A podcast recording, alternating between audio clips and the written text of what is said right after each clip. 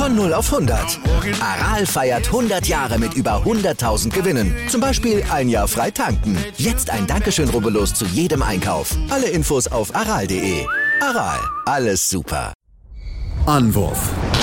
Der Handball-Talk auf meinsportpodcast.de. Hallo und herzlich willkommen zu einer neuen Ausgabe von Anwurf, dem Handball-Talk auf meinsportpodcast.de. Ja, ihr habt richtig gehört, es ist nicht Malte Asmus am Mikrofon, sondern meine Wenigkeit Sebastian Mühlenhoff und das kann nur eins heißen.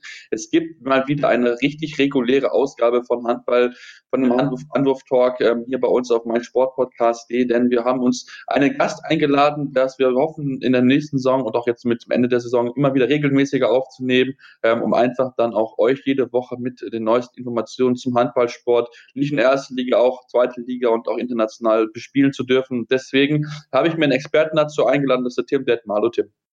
Hallo Sebastian.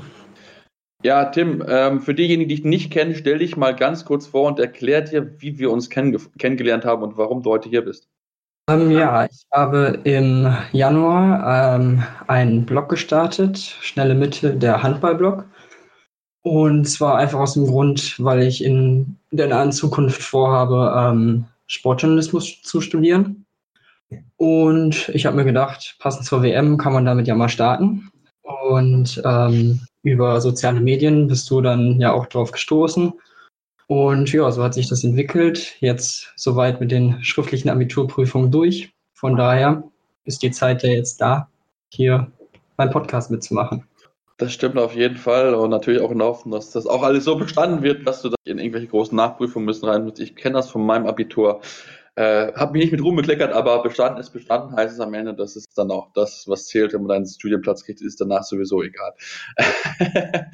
ähm, genau. Ja, Tim, ähm, du hast angesprochen, Handballblock ist dein Thema gewesen, weswegen wir uns auch dann mehr ausgetauscht haben und auch in den letzten Wochen uns entschieden, okay, wir möchten das jetzt hier starten und wollen jetzt uns mal so ein bisschen mit der Saison beschäftigen, jetzt auch mit dem Schlussspurt, weil es ist ja jetzt wirklich eine heiße Phase und ähm, fangen an mit dem Meisterkampf, der jetzt seit letztem Sonntag wieder spannend geworden ist, nach dem Sieg der Kieler gegen die Flensburger. Und ich muss sagen, ähm, Tim, was die Kieler da gerade in der Abwehr gezeigt haben, also Riesenrespekt, das war richtig stark.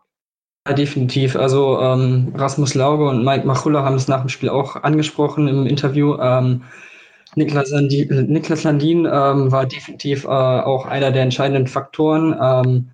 14 ähm, Paraden, 45 Prozent in so einem Topspiel ist schon unfassbar stark und auch was der Innenblock mit Pekla und Winczek da teilweise abgeliefert hat, das war schon große Klasse. Und ja, Flensburg bei 18 Toren zu halten, muss man auch erstmal schaffen. Ja, auf jeden Fall in der zweiten Halbzeit sogar nur sieben Tore zugelassen. Das war wirklich, wirklich sehr, sehr stark. Man muss natürlich auch sagen, dass die Flensburgs auch nicht schlecht gemacht haben. Defensiv auch nur 20 Tore zulassen. Das ist auch aller Ehren wert. Auch da hat Buric gute Paraden gehabt. 14 Paraden, auch da 42 Prozent Quote. Aber insgesamt haben halt die Kieler das geschafft, was halt wenige Teams bisher geschafft haben. Und zwar haben sie das Tempospiel mit der Flensburger weggenommen. Und da hat man wirklich dann so ein bisschen gemerkt, fand ich auch, ähm, dass dann noch so ein bisschen so diese Plan B wirklich dann noch klar fehlt, auch gerade wenn dann Rasmus Lauge-Schmidt nicht vorweggehen kann oder auch Jim Gottfriedson, ähm, da müssen die, ja, die Flensburger in der nächsten Saison noch ein bisschen dran arbeiten, Tim. Ja, genau. Ähm, du sprichst es an, Lauge mit nur einem Tor bei vier Versuchen. Ähm, dazu muss man aber sagen, fünf Assists. Also hatte er durchaus auch seine guten Momente in dem Spiel. Ähm, über Außen Swan mit fünf von acht. Also ja, keine schlechte Quote, aber in so einem Spiel sicherlich ein, zwei Fehlwürfe zu viel. Ähm, ja, bei, bei Kiel muss man gucken oder sehen, was Duvniak da als Leader vor allem in der Schlussphase gezeigt hat. Ähm, ja, da merkt man, dass die Kieler da ihre Leader eben haben. Ja, das, das stimme ich dir definitiv zu. Ähm, Duvniak wirklich der Leader der Kieler, das muss man wirklich ganz klar sagen. Ähm, was er wieder gemacht hat, ist wirklich unglaublich. Also er ist wirklich jemand, der sich dann auch nochmal kohlen möchte, denn man muss ja sagen, es ist die letzte Saison von Alfred Gislason, es sind nur noch wenige Spieler und ja, jetzt ist man wieder mit drinne. Zwei Punkte Unterschied sind es momentan noch. Natürlich müssen sie weiter darauf hoffen, dass die Flensburger Punkte lassen. Aber ihr Restprogramm gegen Minden, in Lemgo, gegen Hannover ist zumindest so leicht, dass sie diese drei Spiele gewinnen können und dann müssen sie ein bisschen hoffen. Ja, genau. Also ich finde auch, die Flensburger haben da durchaus das schwerere äh, Restprogramm. ähm, müssen noch gegen alle drei Anwärter auf den EHF-Pokal antreten. Dazu noch in Stuttgart, die ja auch unangenehm zu bespielen sind. Das durften ja die Berliner selber erfahren vor ein paar Wochen erst. Und ja, mal schauen. Also ich halte es nicht für ausgeschlossen, dass die Flensburger noch Punkte liegen lassen. Ja, das denke ich auch. Das ist mit Sicherheit nicht ausgeschlossen, ähm, aber auch ähm, ich weiß gar nicht, wer es gesagt hat, ich glaube, Juno Franz hat es gesagt gehabt, genau. Er meint, es ist zwar kein einfaches Programm, aber er meint, dass das Selbstbewusstsein so hoch ist, dass man diese, diese Partien entsprechend für sich entscheiden kann. Ich denke, gerade auch das letzte Spiel kann, glaube ich, im Bergischen HC, also da in Solingen kann das echt ein, ein spannendes Ding werden. Ich denke, da wird mit Sicherheit heiß hergehen. Mal gucken, ja, ob es dann am Ende dann reichen wird für die Flensburger, ich würde es ihnen wünschen. Ähm, wirklich ein absolut Top-Team, was Mike Machulla dann in den letzten zwei Jahren gemacht hat. Also wirklich Riesenrespekt. Dann hoffe ich dann auch im nächsten Jahr dann noch ein bisschen besser noch in der Champions League. Da haben sich ja durchaus schwer getan in dieser Saison. Das muss man ja ganz ehrlich zugeben. Ähm, gucken wir ein bisschen weiter runter dann in der Tabelle, Tim. Ähm, gucken wir uns ein bisschen die anderen Teams an, denn ja gerade dieser Fight um die, ja, die finalen Plätze um Europa ist ja wirklich sehr, sehr interessant. Platz drei und Platz vier sind eigentlich schon weg. Da geht es im Endeffekt dann darum, wer wird Dritter, wer wird Vierter zwischen Neckarlöwen und Magdeburg. Im Moment haben die Löwen zwei Punkte mehr als die Magdeburger bei gleicher Spielanzahl. Also von daher wird dann wohl ja, der dritte Platz an, an die Löwen und Magdeburg gehen, beziehungsweise im Endeffekt ist es jetzt nicht so relevant, wer da vor den beiden, wer da vor den beiden auf Platz drei steht. Ja, genau. Ähm, die Löwen am Wochenende in Melsung gewonnen. Ähm, relativ knapp, haben sich auch lange schwer getan. Ähm, ja, aber ich glaube, in der 55. Minute war es dann entschieden. Also von daher konnten die Melsunger noch ein bisschen ja, das Ergebnis verschönern. Am Ende 23 zu 26. Ähm, ja, Magdeburg gegen Wetzlar gewonnen, 30 zu 25, mehr oder weniger ein Pflichtsieg. Ähm, ja, wie du schon sagst, im Endeffekt, ähm, auch wenn Oliver Rogisch gesagt hat, dass ähm, sowohl die Fans als auch die Mannschaft definitiv Rang 3 haben wollen, ähm, im Endeffekt ist es wahrscheinlich relativ irrelevant. Ich denke, es geht einfach Nikolai Jakobsen darum, sich noch mit ein paar schönen Spielen zu verabschieden. Hat ja noch nicht ein einfaches Spiel unbedingt in Berlin. Da spielen sie auch noch eine Rolle damit dabei.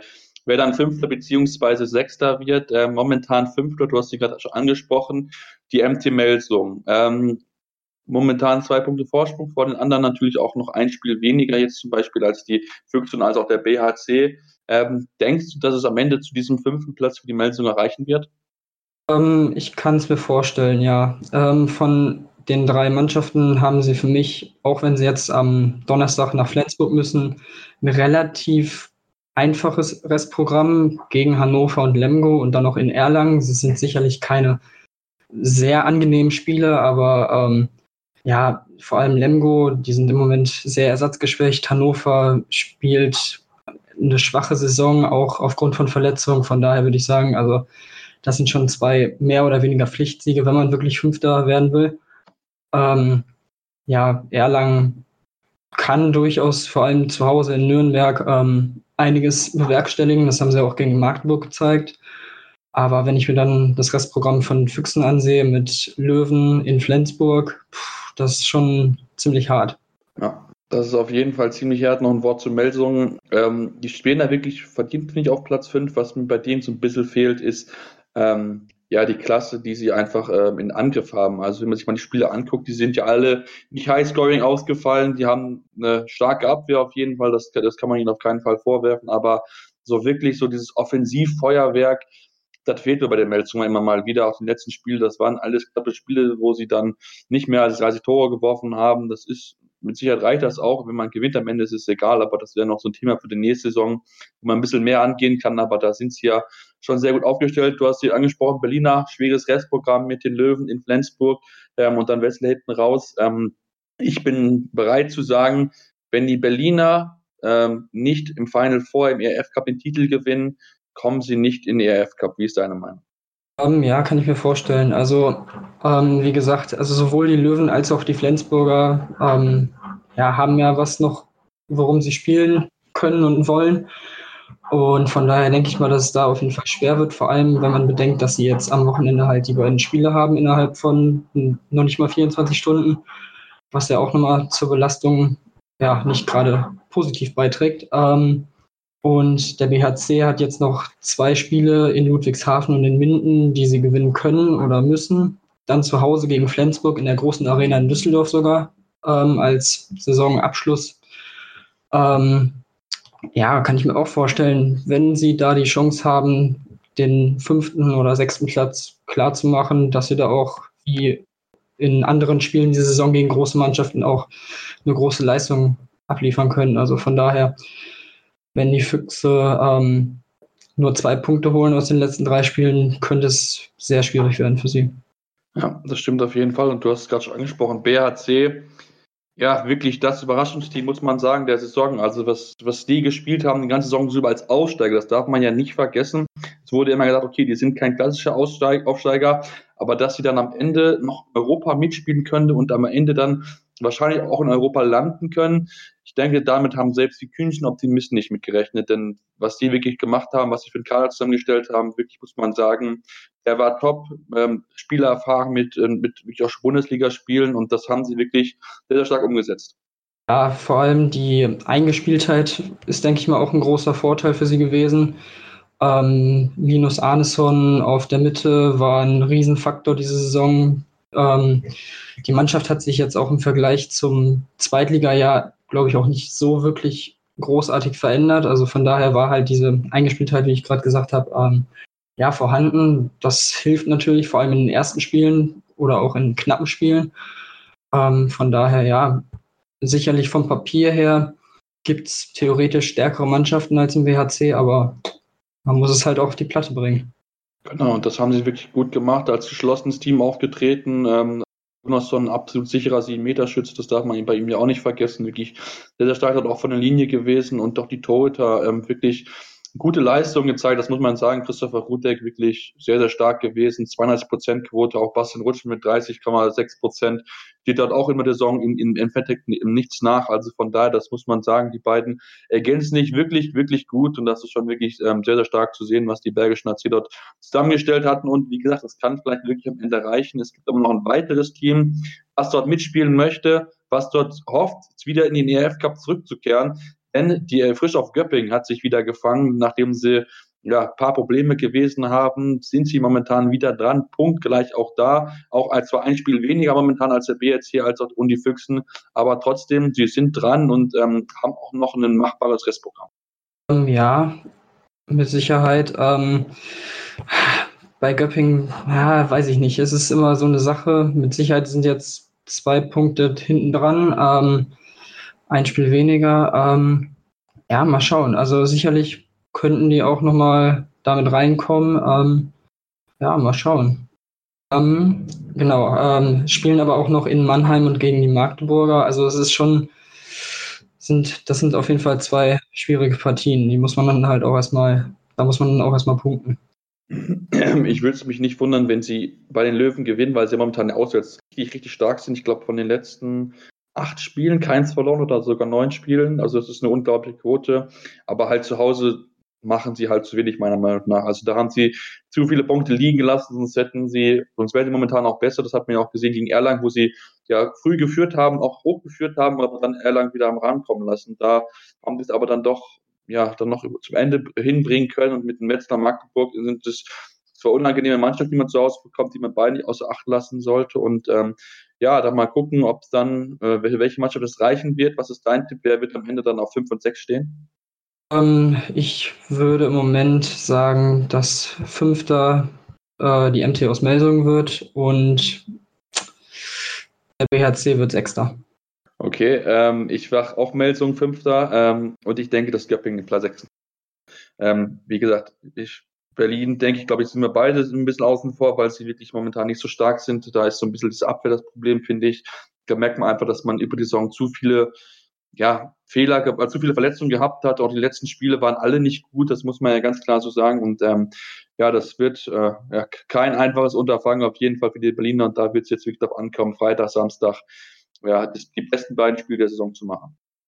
Ja, definitiv. Also für mich ist es auch die einzige ähm, ja, wirklich realistische Möglichkeit noch, den EHF Cup, äh, die Teilnahme nächste Saison ja, zu holen über das Final Four, aber das wird auch schon schwierig genug, aber da kommen wir ja noch später zu. Genau, da kommen wir noch später zu, bevor wir uns auch damit beschäftigen, bisschen tief an der Tabelle rutschen, ähm, Mittelfeld übergehen und direkt zum Abstiegskampf kommen. Ja, sicher schon abgestiegen sind die Eulen Ludwigshafen. Ähm, Tim, das müssen wir sagen, das war nicht überraschend. Ähm, da waren die Abgänge vorher zu groß und ähm, ja, man muss einfach sagen, es war einfach die erste Liga, was sie gezeigt haben. Ja, genau. Also meiner Meinung nach auch sind sie jetzt ähm, abgestiegen. Sechs Punkte Rückstand auf Gummersbach. Das ist einfach zu viel. Ähm, ja, natürlich bitter, dass dann auch noch neben den ganzen Abgängen Alexander Feld lange ausgefallen ist. Und ja, das war dann, das war dann einfach zu viel für, für die Ludwigshafener und für die Eulen. Und ja, schade. Ja, das glaube ich, das glaube ich auch. Ähm, ja, es ist einfach leider so, ähm, sie haben es letzte Saison wirklich gut gemacht, haben alles gegeben, aber im Endeffekt äh, ja, ist es leider so, dass sie es nicht geschafft haben. Es äh, tut, tut, mir entsprechend leid für die Mannschaft. Das ist ein sympathischer Verein, aber man hat dort einfach keine Erstligamannschaft, äh, Erstliga-Mannschaft zusammengestellt. So ist es richtig. Und ähm, ja, gucken wir auf die zwei Mannschaften, die noch um den Abstieg äh, kämpfen oder zumindest mit Klassentab bleibt. Die SG BBL Bietigheim und der VfL Gummersbach.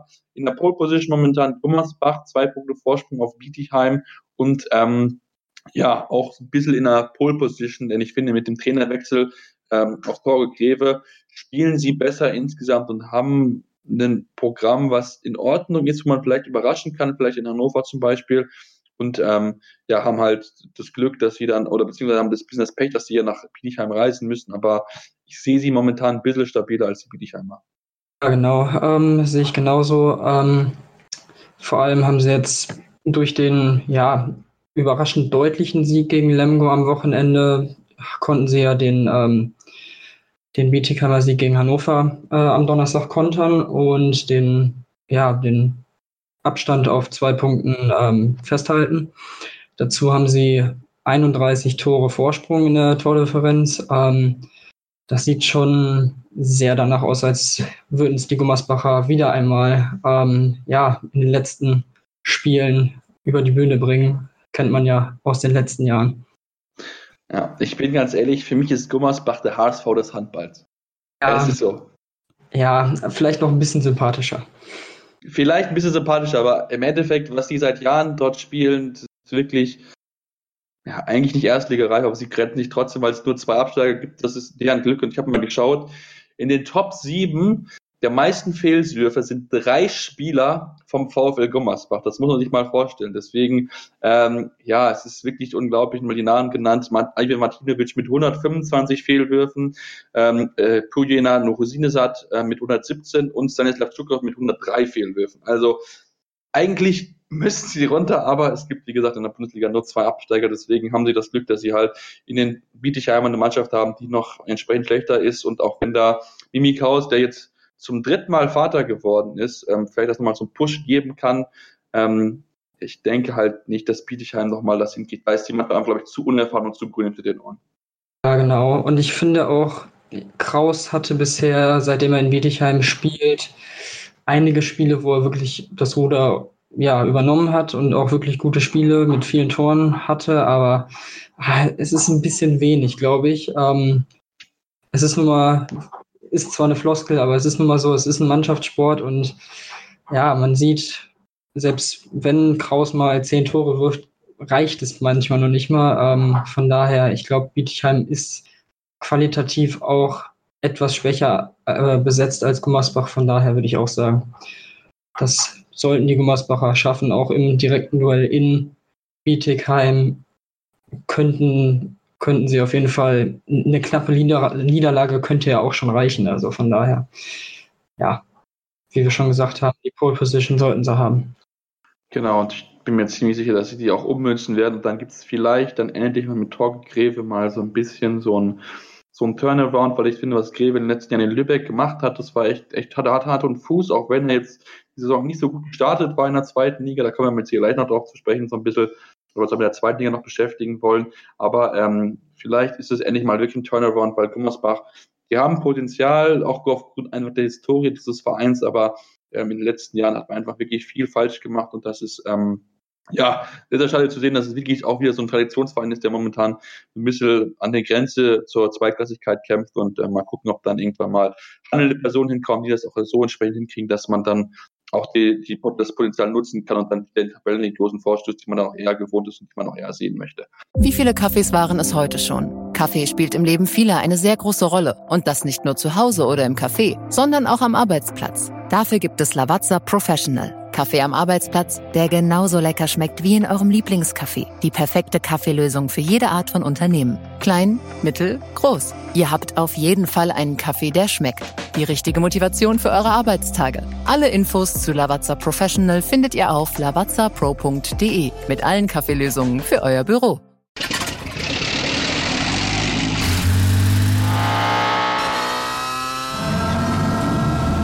Von 0 auf 100. Aral feiert 100 Jahre mit über 100.000 Gewinnen. Zum Beispiel ein Jahr frei tanken. Jetzt ein Dankeschön, rubbellos zu jedem Einkauf. Alle Infos auf aral.de. Aral, alles super. Die komplette Welt des Sports. Wann und wo du willst. Auf meinsportpodcast.de. Sportplatz mit Malta Asmus und Andreas Thies. Täglich neue Podcasts aus der Welt des Sports. Von Airhockey bis Zehnkampf. Berichterstattungen, Interviews und Fakten. Sportplatz auf meinsportpodcast.de. Du hast angesprochen, Final Four ERF Cup ist am Wochenende Freitag, Samstag. Sehr ungewohnt, muss ich zugeben. Als ich das gesehen habe, war ich schon sehr überrascht, muss ich ganz ehrlich zugeben. Tim, wie ging es dir? Ja, ich auch. Ich glaube, am Sonntag haben die Kieler oder ist in, in der Sparkassen-Arena irgendwie eine Veranstaltung, von daher mussten sie es, glaube ich, vorziehen. Irgendwie sowas war da. Ähm, ja, ungewohnt, aber nun gut. Ist, ich meine, Samstagabend 2045 ist eigentlich auch mal eine ganz schöne Zeit für ein Finale. Das stimmt auf jeden Fall und ähm, damit geht es auch auf keinen Fall unter, das muss man ja, muss man ja sagen. Ähm, vielleicht die Freitagsspiele werden vielleicht nicht ganz gut besucht sein, auch wenn das erste Spiel haben sie, glaube ich, dann auch gut gemacht, dass sie das erste Spiel das Kieler Spiel machen, um 18 Uhr, dass dann auch entsprechend Leute reinkommen, weil ich finde, das zweite Spiel, also Kiel spielt gegen Holstebro, das zweite Spiel Berlin-Porto, ist für mich von den Halbfinalen das Spannendere, weil ich Kiel als den klaren Favorit ansehe im Duell gegen Holstebro. Ähm, ja, sehe ich ähnlich. Also zum einen, klar, vor heimischer Kulisse ist Kiel für mich auch Favorit, das ähm, Final Four Turnier zu gewinnen. Jetzt durch die Euphorie mit dem Derby-Sieg ähm, gibt wahrscheinlich auch nochmal einen ordentlichen Push. Und ja, Holstebro ist für mich der klare Außenseiter. Ähm, das ist für sie die zweite Teilnahme beim Final Four nach 2013. Da sind sie immerhin Dritter geworden, konnten Göppingen 28-27 besiegen. Ähm, ja, aber wie gesagt, ähm, Kiel sollte es eigentlich relativ komfortabel gewinnen können. Ja, denke ich auch. Gerade mit den heimischen Fans im Rücken ähm, sollte das eigentlich eine Kieler Angelegenheit werden wenn man mal guckt bei Holstebrot, man da vielleicht merkt den Magnus Brammig, der der beste Torschütze ist in diesem ERF Cup in der Saison. Also von daher, da werden sie darauf aufpassen müssen. Aber wenn sie den im Griff kriegen, das haben sie ja bewiesen, dass sie sowas hinkriegen, ähm, sollte Kiel dort gewinnen. Wie gesagt, zweites Spiel finde ich spannender, weil Porto ähm, ja, das muss man sagen, es in den letzten Jahren echt gemacht hat. Da wächst echt was zusammen im portugiesischen Handball und ähm, haben ja auch unter anderem Magdeburg rausgekegelt. Das heißt, Berliner sind auf jeden Fall gewarnt und du bist ein kleiner Porto-Fan, wie ich das äh, festgestellt habe. Ähm, ja, ich sag mal so, also die Form spricht für Porto. Ähm, sechs Siege in sechs Spielen in der Gruppenphase, das ist schon eine ordentliche Ansage. Dazu, wie du gesagt hast, Magdeburg in der Qualifikation rausgeworfen. Dazu im Viertelfinale gegen den Vorjahresfinalisten San Rafael gewonnen. Haben sie ein Spiel gewonnen, das andere Spiel unentschieden gespielt. Ähm, und dazu mit Magnus Andersson, ein Trainer, der auch aus der Bundesliga bekannt ist und auch schon den EHF-Pokal zweimal gewinnen konnte, 2016 und 2017 mit Göppingen. Ähm, ja, vor allem das Spiel über den Kreis ist bei Porto eine große Sache. Ähm, ja, es ist diese iberische Spielweise, sage ich mal, über äh, große, schwere Kreisläufer. Darauf sollten die Berliner definitiv achten. Und ja, ich traue Porto durchaus zu, hier ein, eine kleine Überraschung gegen die Füchse zu schaffen. Ja, das traue ich auch zu, gerade auch, weil wir, ich hatte schon ein bisschen erwähnt, die Abwehr bei den Füchsen ein bisschen so ein Problem ist und ob sie dann wirklich dann gegen ja, großen, schweren Kreisläufer dann auch so ankommen, wie sie es, wie sie es äh, vorhaben, das wagt so ein bisschen zu bezweifeln zu sein. Also ich habe da momentan so ein bisschen meine Bedenken, ob sie das wirklich so hinkriegen werden. Ich bin wirklich sehr gespannt drauf und ähm, würde mich persönlich freuen, wenn es Porto schaffen will. Ich denke, das wird auch mal den portugiesischen Handball nochmal so, so einen gewissen Schub geben und das ist ja auch dann auch schön zu sehen, wenn es halt auch mehr Länder dann gibt, wo auch Handball dann eine Rolle spielen wird, da gerade dann auch, ähm, ja, dann das Phänomen ein bisschen weiter raussagen, weil ne, das, das Sport ist sehr, sehr schön. Viele Menschen sollten es spielen. Und ähm, Portugal ist jetzt nicht unbedingt bekannt dafür, eine Handball-Hochburg zu sein. Deswegen wäre das dann toll, noch eine weitere Mannschaft mit dabei zu haben.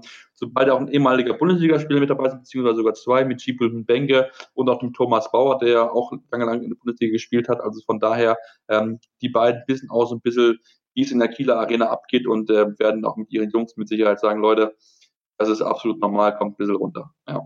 Ja, genau, ähm, sehe ich ähnlich. Genau, Porto. Ähm, insgesamt, wie du auch gesagt hast, der, hast, der portugiesische Handball hat sich in den letzten Jahren schon deutlich nach vorne entwickelt. Ähm, bei Sporting Lissabon wird ähm, Renetoft Hansen im Sommer auch hinwechseln von Veszprem. Ähm, das ist, denke ich mal, auch ein Schritt in die richtige Richtung. Die konnten gegen Veszprem ja auch ähm, ja, fast für eine Überraschung sorgen im Champions League Achtelfinale. Also ja, der portugiesische Handball, auf den sollte man definitiv achten. Und die portugiesische Nationalmannschaft ähm, steht ja in der EM-Quali auch nicht so schlecht da. Genau, also von daher, das ist, ist schön zu sehen, dass er mit dabei ist. Ähm, ob es dann erreichen wird, um dann schon äh, das, die deutschen erfahrenen Mannschaft zu schlagen wird, wir werden es in den Spielen sehen, ob es schaffen werden. Wie gesagt, Freitag, Samstag 18 Uhr ist das erste Spiel, zweite Spiel ist 2045, also von daher äh, unbedingt einschalten. Die Kollegen von The Zone übertragen alle vier Spiele, ähm, haben ja die Rechte jetzt seit dieser Saison, also von daher unbedingt rein und den Kollegen lauschen. Ähm, ja, und wir haben gesagt, wir wollen uns jetzt ein bisschen auch mit der zweiten Liga beschäftigen, äh, Tim, weil die zweite Liga ist ja momentan auch eine Liga, die sowohl oben als auch unten einiges an Spannung verspricht. Und deswegen haben wir gesagt, okay, wir gucken mal ein bisschen drauf und machen mal den Anfang mit dem Aufstiegsrennen und dem aktuellen Tabellenführer, dem HPB Waling-Waldstätten. Muss ich ganz ehrlich zugeben, ich hatte es schon, ich glaube, im November gesagt, dass für mich Waling aufsteigt. Hatten jetzt ein paar unnötige Punktverluste, aber ähm, trotzdem wird es mir nicht wundern, wenn sie am Ende trotzdem als, als Erster nach oben gehen. Ja, genau, hatten am Wochenende das ähm, Topspiel gegen den Dritten in Coburg, ähm, 28 zu 28. Ja, das bringt den Balingern wahrscheinlich doch einen Ticken mehr als Coburg. Ähm, ja, es, ich habe auch von vornherein gesagt, dass Baling ähm, ein Favorit sein wird. Ähm, nach der Verletzung von Martin Strobel war ich ein bisschen am Zweifeln, aber ich, man muss sagen, dass man dann zwischendurch mal ein paar Punkte lässt, ist ja vollkommen klar, vor allem in so einer langen Saison mit auch einigen Doppelspieltagen, Freitag, Sonntag. Ähm, ja, aber ich finde, sie machen das sehr gut. Und ja, auch hier haben vorhin von der Pole Position geredet. Jetzt erster mit drei Punkten Vorsprung auf Coburg auf den ja, ersten Nicht-Aufstiegsplatz. Ähm, ja, sieht gut aus. Ja, also ich finde wirklich, die Balinger, die machen es echt gut. Ähm, viele junge Spieler aus der eigenen Jugend, die sie mit reinziehen. Ähm, das ist echt schön, denn sei es ein Jonas Schoch, ein Gregor Tobmann, ein äh, äh, René Zobel, ein Janik Hausmann, Lukas Sauer, also es sind echt ein paar gute Jungs mit dabei. Auch Jürgen Oliveira finde ich persönlich ein super Spieler, auch wenn er noch ein bisschen brauchen wird, glaube ich, um ein bisschen im europäischen Handball anzukommen oder auch gerade im deutschen Handball anzukommen. Aber auf jeden Fall gute Ansätze dort entsprechend zeigen können. Auch Juan de la Peña, der als Ersatz für Strobel kam, hat ein bisschen dazu beigetragen, dass man entsprechend das Spiel äh, auffangen konnte, dass man den Verlust von Schobel auffangen konnte. Und ähm, bei dem Rechtsprogramm, wenn wir uns das mal angucken, in äh, Dors gegen Essen ist mit Sicherheit kein einfaches Spiel, aber dann in den Städten gegen Hagen und in Großwaldstadt Davon sind drei, alle, alle drei sind äh, noch im Abstiegsrennen so ein bisschen mit dabei, auch wenn Emstetten eigentlich schon fast raus ist, aber gerade Hagen, Großwaldstadt, ähm, das sollte auf jeden Fall machbar sein. Natürlich, jetzt haben sie zwei Auswärtsspiele verloren, wo sie ein bisschen äh, unglücklich sich da agiert haben, äh, einfach Punkte weggegeben haben, die, die man nicht weggeben muss, was wir mit Sicherheit auch den Trainer ähm, sehr, sehr geärgert haben. Ähm, jetzt zum Beispiel in das Alin Aue, die Niederlage oder auch gegen Hütten, Hüttenberg, äh, ja genau, Hüttenberg richtig. Ähm, das sollte man sich unbedingt unterlassen, aber im Endeffekt sind sie trotzdem noch oben und führen momentan mit zwei Punkten Vorsprung auf die zweitplatzierten Nordhorner, die ja gerade in der zweiten Hälfte der Saison, also gerade seit Beginn des Jahres, sehr, sehr konstant spielen und nur zwei Spiele verloren haben, deswegen diesen zweiten Platz erarbeitet haben. Ja, genau. Ähm, diese Konstanz wird sie auch meiner Meinung nach hochbringen. Also ähm, Ja, Nordhorn spielt eine echt starke Rückrunde. Jetzt am Wochenende gegen die Rhein-Vikings den deutlichen Pflichtsieg geholt. Ähm, Lasse Seidel mit elf Toren, eine ordentliche Leistung oder eine sehr gute Leistung sogar. Ähm, ja, Nordhorn, ich glaube, wäre der erste Aufstieg seit dem Abstieg damals, müsste 2007 gewesen sein, so um den Dreh. Ähm, ja, sehr, ähm, ja, ich sehe sie definitiv auf einem guten Weg da. Ja, es ist schon ein bisschen was her, dass Nordrhein wieder äh, in der Bundesliga war. Das ist, war immer sehr schön. Ich glaube sogar, wann haben sie, dann haben sie den EF-Pokal gewonnen, das muss auch um die Zeit gewesen sein. 2007 mit einem, äh, mit damals mit einem Holger Glandorf. Das waren echt, echt tolle Zeit, das muss man ganz klar sagen. Und deswegen ist es schön, dass der Verein sich wieder hochgekämpft hat und ähm, jetzt wirklich diesen Aufstieg schaffen können. Das soll auch das Ziel sein.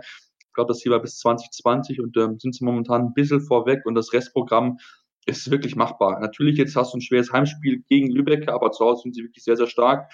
Dann spielst du noch in Aue, für die es um nichts mehr geht, gegen Dormagen und den Wilhelmshaven, auch zwei Abstiegskandidaten, auf die wir gleich noch zu sprechen kommen. Also von daher, auch da ist das Restprogramm wirklich so, dass man sagen kann, okay, eigentlich kann er nichts anbringen. Und dann, wenn wir dann mal gucken auf den drittplatzierten Coburg, die momentan bisschen darunter stehen, ein Punkt, äh, zwei Punkte Rückstand haben und dann uns das Restprogramm von denen anschauen, ähm, ja, dann wird es entsprechend schwierig und sollten eigentlich Balling und Nordrhein durch sein. Genau, das sehe ich auch so. Ja. Ja, Coburg, ähm, nochmal zur, zur Randverrührung, ähm, spielen in Ferndorf, die für mich 2019 zwar die Enttäuschung gewesen sind der Runde, nachdem sie echt gut angefangen haben, viele Punkte unnötig liegen lassen. Ähm, dann gegen haben, die von vielen als Aufstiegskandidaten gehandelt wurden, ähm, aber auch enttäuscht haben, finde ich für mich, also da als Aufstiegskandidat Nummer eins gehandelt, dafür momentan nur Fünfter zu sein, beziehungsweise Vierter zu sein, so ist es richtig, mit fünf Punkten Rückstand auf den äh, zweiten Platz. Das ist dann doch, glaube ich, eine Enttäuschung gewesen, den haben. Ähm, in Lübeck auch kleine Enttäuschung für mich insgesamt und dann noch zu Hause gegen Dessau. Das ist ähm, dann Abstiegskandidat, aber diese drei Spiele, ähm, das wird wirklich sehr, sehr schwer und dann noch aufzuholen gegen Nord und Baling. Ähm, ja, es ist, ist eine Mammutaufgabe auf jeden Fall, aber wir haben es gesehen in der zweiten Liga, da ist vieles möglich, da kann auch immer mal eine Überraschung passieren. Definitiv. Also, ähm, wie gesagt, die Liga ist finde ich auch echt unfassbar ausgeglichen. Es kann durchaus auch mal passieren, dass ein vermeintlich großer bei äh, ja, einer abstiegsbedrohten Mannschaft strauchelt. Also von daher, ja, sicher ist nichts, aber es sieht schon sehr nach Baling und Nordhorn aus.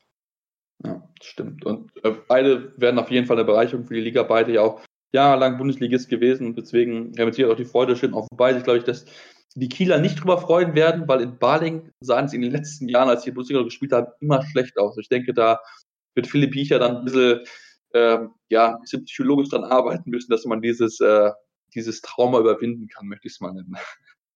Ja, definitiv. Ja, genau. Gucken wir dann, dass natürlich dann jetzt vier Spieltage sind es dort noch, bis, bis es dann äh, final entschieden wird. 8. Juni, derjenige Tag dann, wo die letzte Spieltag stattfinden wird und gucken zum Abstiegskampf, weil der ist ähm, ähnlich spannend. Dort sind dieses Jahr fünf Absteiger, weil die Liga reduziert wird auf 18 Mannschaften. Ähm, ja, da müssen wir sagen, Tim, die Rhein Vikings, die sind schon abgestiegen, aktuell sieben Punkte, äh, sieben Pluspunkte geholt, also nur zwei Siege, drei Unentschieden nach 34 Spielen.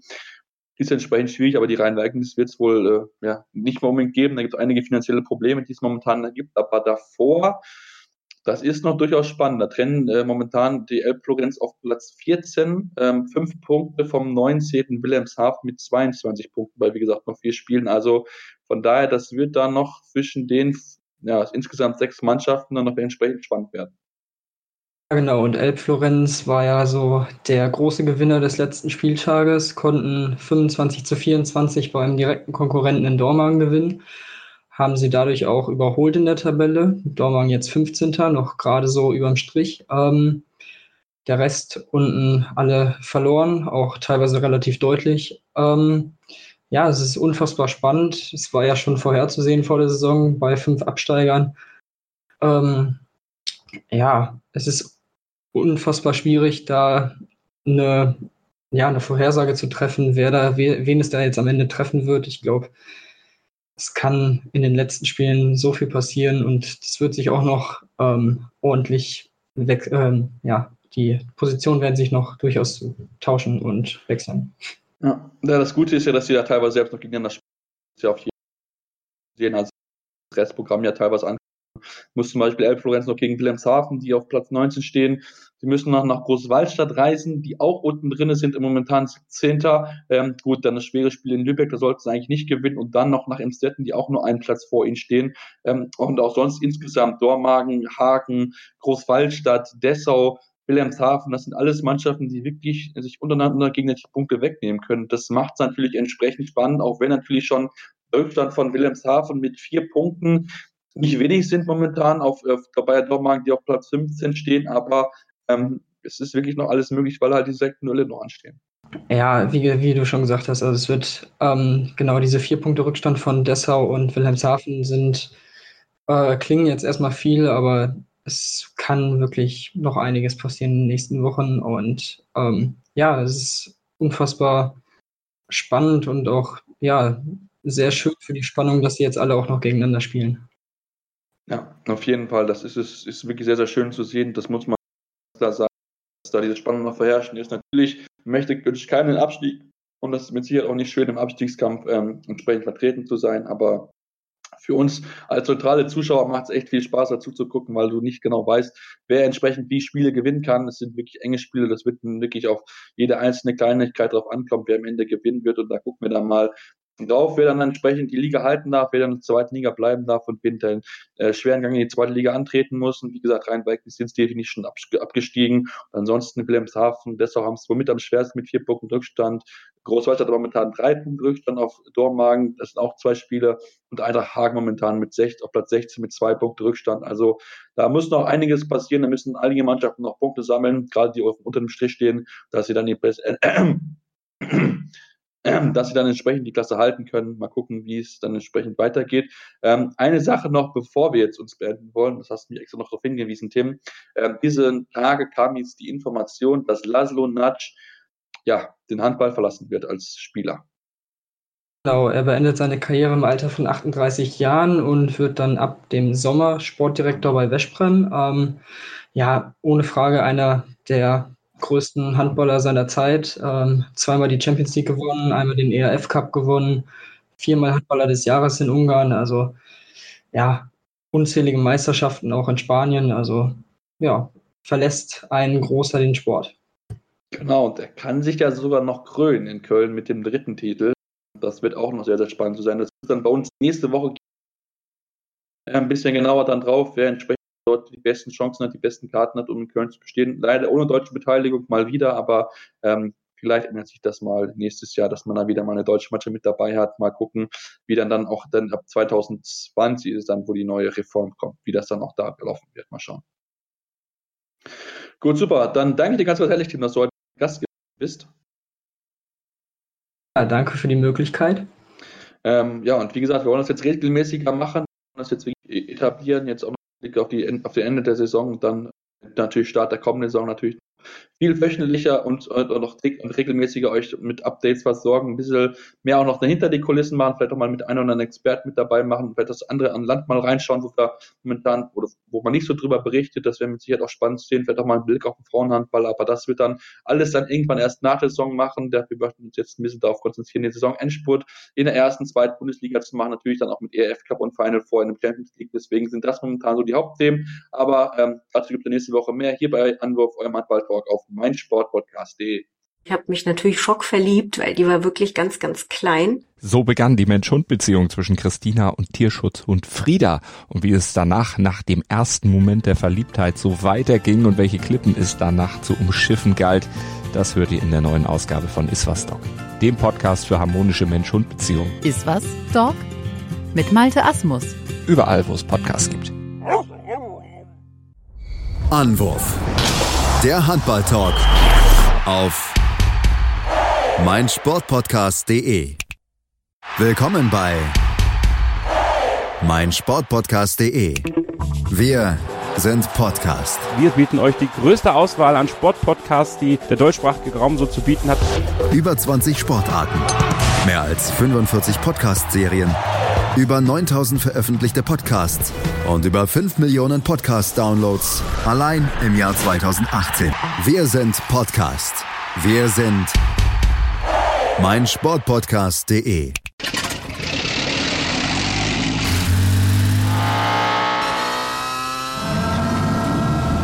Von 0 auf 100. Aral feiert 100 Jahre mit über 100.000 Gewinnen. Zum Beispiel ein Jahr frei tanken. Jetzt ein Dankeschön, rubbellos zu jedem Einkauf. Alle Infos auf aral.de. Aral, alles super.